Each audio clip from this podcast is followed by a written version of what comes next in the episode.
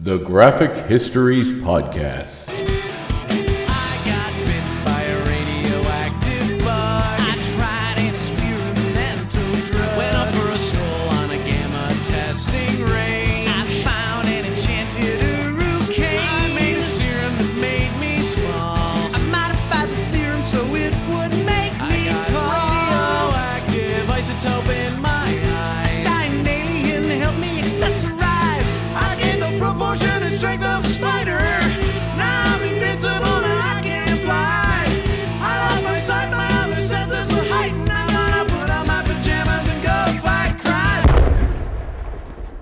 Hey, what's that time? That's right. It's Graphic Histories Podcast time. My name is Andre Mayet, and I am your host. Thanks to Ukla the Mock for our theme song, Superpowers. And thank you, dear listener, for tuning in once again to another action packed, fun filled episode of the show. This being episode 40, meaning I am closing in on only 12 short episodes on um, reaching my year, the year year anniversary of this podcast, which uh, has been a long run and it's been a good run and it's still going strong as far as I'm concerned. So, as long as you keep listening, I'll keep doing them. And even if you're not, I'll probably still keep doing them because what the hell else am I gonna do? I hope your week was good. Mine was all right. Uh, lots of interesting things going on in the comic world. They announced the new Heroes Reborn kind of revisit, which is an interesting thing. It seems as though comic books are sort of really taken a very circular way in the in the in their history as far as rehashing old events and redoing them again.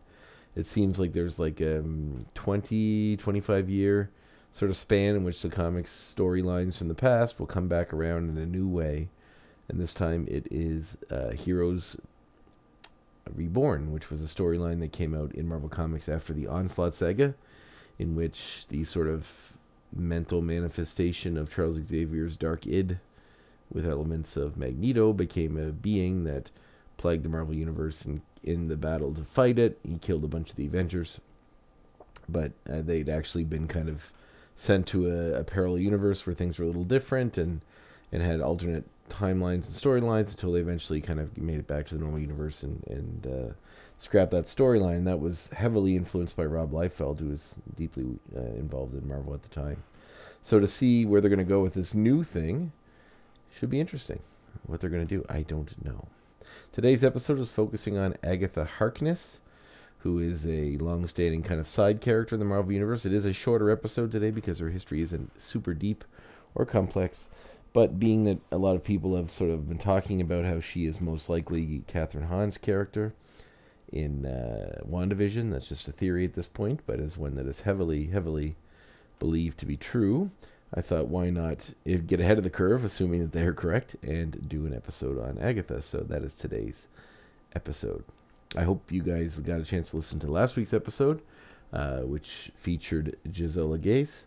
Um, a really fun interview. I really like Giselle. She's a great, great person to talk to, and some really interesting history there uh, about her life and sort of her upbringing and the the rock and heavy metal part of it, which is very interesting to me.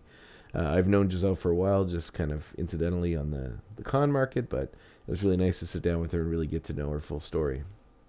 I really enjoyed it. I hope you did too. And if you didn't catch that episode, I highly suggest you roll back one episode and listen to that one. It is well worth your time. Alrighty, so let's get into today's episode Agatha Harkness.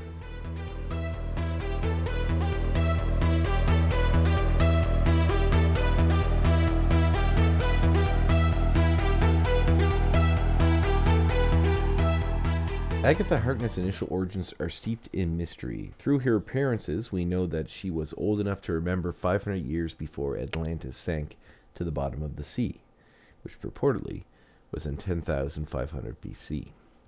During this period, she had contact with a cosmic immortal of considerable power named Scrier, who had promised her that he would return whenever he was needed, only to be apparently destroyed soon after. Although Scrier would resurrect, Harkness did give him up as dead. As a young blonde, she wandered into a community of centuries old witches and joined them. She became the most powerful sorceress in the New England village of New Salem, and later its grand dame or leader. Agatha was involved in turning over various sorcerers to the witch killing authorities, on the grounds that she was strengthening the witch community by ridding it of those who could not defend themselves. The fact that New Salemites referred to outsiders as mortals may indicate that they had longer lifespans than regular human beings. Claiming to be widowed, the identity of her mysterious husband was never revealed, and it was not even known whether Harkness was her late husband's last name or her maiden name. Agatha and her deceased husband had only one child together, the warlock known as Nicholas Scratch, which was perhaps also an assumed name. At the end of World War II, she was recruited by U.S. Army Major Alan Dacre, alongside the Ghost Dancer and Emerald Warlock, to join the Department of the Uncanny and help stop the threat of Hilda von Hate. Eventually, Agatha Harkness became a governess, tutoring children in need, though she eventually retired. But when the Fantastic Four conscripted her to watch their newborn baby, Franklin Richards, she agreed immediately when she considered the importance of his parents. When the heroes first brought Franklin to her house atop Whisper Hill, she invited them in to spend the night, as it was too late and too stormy for them to return home. Though once the thing and the human torch had settled down, the thing fell through a swiveling painting in his room, and straight into the clutches of the frightful four. The evil group soon captured the rest of the super team, but they soon faced Agatha Harkness, whom they underestimated. She warned them that her cat Ebony's hackles were up, but the wizard, ignoring her warning, attacked. The cat transformed into a massive panther and soon sent him fleeing out of the window, where he smashed into a tree and was knocked unconscious. The Sandman and the Trapster attacked moments later, but Agatha turned the Sandman's body into rock and used her magic to convince the Trapster that the newly freed thing was a monstrous demonic creature, wherein he fainted in fright. The rest of the Fantastic Four soon recovered, as the Frightful Four's weapons crumbled to dust minutes before, thanks to Agatha's abilities. They rushed to locate the baby and found him in Agatha's care, sleeping soundly. Before they also retired at her behest, Ben Grimm spied a book entitled Tales of Old Salem on an end table. Agatha taunted him with the possibility that she was a witch, which sent him running down the hall to his own room. Agatha became Franklin's permanent governess afterward. She took Sue and Franklin into her home when the Atlanteans attacked New York City. When Sue tried to surprise Franklin by sneaking up on him while invisible, he was somehow able to see her. She told Agatha but was dismissed, leaving her to suspect Harkness of keeping some kind of secret from the family about their newest member. Agatha later contacted Sue during a battle about her son revealing her mystical powers to save Reed Richards. Her employers thanked Agatha for saving them from the negative zone, and Sue and Franklin returned to Whisper Hill. Agatha contacted the team to warn them of the danger of the Overmind and help them to contact the Cosmic Watcher, Uatu, at a citadel when the need arose. With her mysterious ability, she suggested the team contact Doctor Doom for help, and warned them again of danger with the arrival of the cosmic being known as Airwalker. Reed later asked Agatha to help link minds with the President of the United States to convince the leader that the threat of Galactus was over. When Franklin's abilities began to develop, Agatha nurtured and guided them, using them to eventually destroy Ultron. Through the actions of her son, Nicholas Scratch, she was revealed as a member of the previously unknown New Salem colony of witches. Scratch had taken control of the town and had persuaded its inhabitants that Agatha had betrayed the community's secrets by working for the Fantastic Four. She was abducted back to the community along with Franklin so that she might be put on trial. The Fantastic Four followed and came into conflict with Salem Seven, who was Agatha's grandchildren, through Scratch. The supergroup eventually won out and freed their governess. In the process, the community of New Salem was shown the evil of Scratch, and he was banished to another dimension. This would not mark the end of Agatha's son, as Scratch tried to escape multiple times to seek revenge on the heroes and his mother. Each time, they were assisted by Agatha, who eventually disowned Scratch.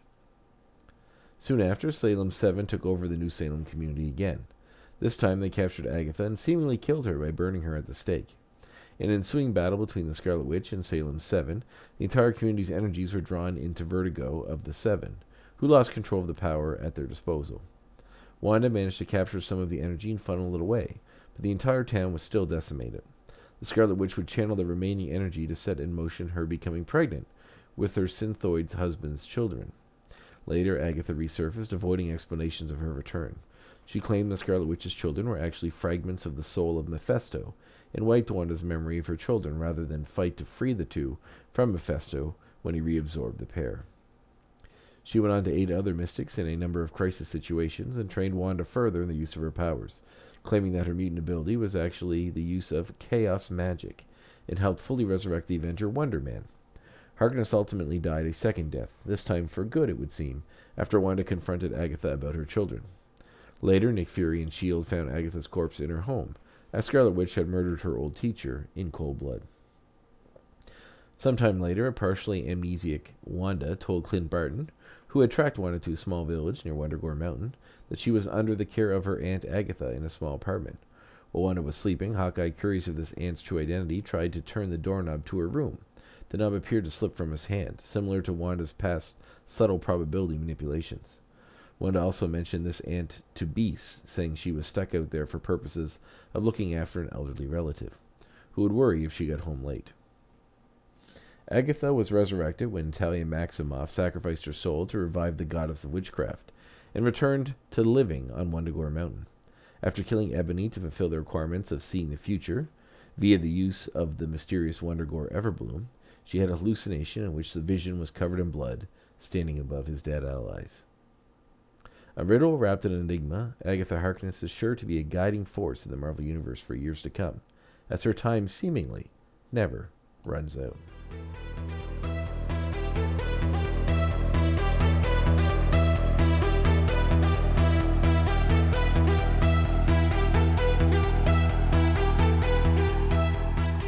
There you have it, the history of Agatha Harkness. She does have a tight kind of uh, connection to the Scarlet Witch, and if she is going to play into the WandaVision TV show on Disney Plus, it would make a lot of sense as they do mine a lot of things from the past of comic books history in their new storylines and making it their own, making it modern, and making it unique to the Marvel Cinematic Universe experience, which I do enjoy. So I'm excited to see if the rumors are true and if that particular character is Agatha Harkness, and if so, that would be neat. And how would she fit into all this? Who knows? We have to keep watching to find out. Anyway, thank you very much for tuning in this week. I will be announcing next week's subject on Monday. I hope you will be able to tune in then and every subsequent episode from here on out. Uh, thank you very much for your support. I look forward to seeing you next time.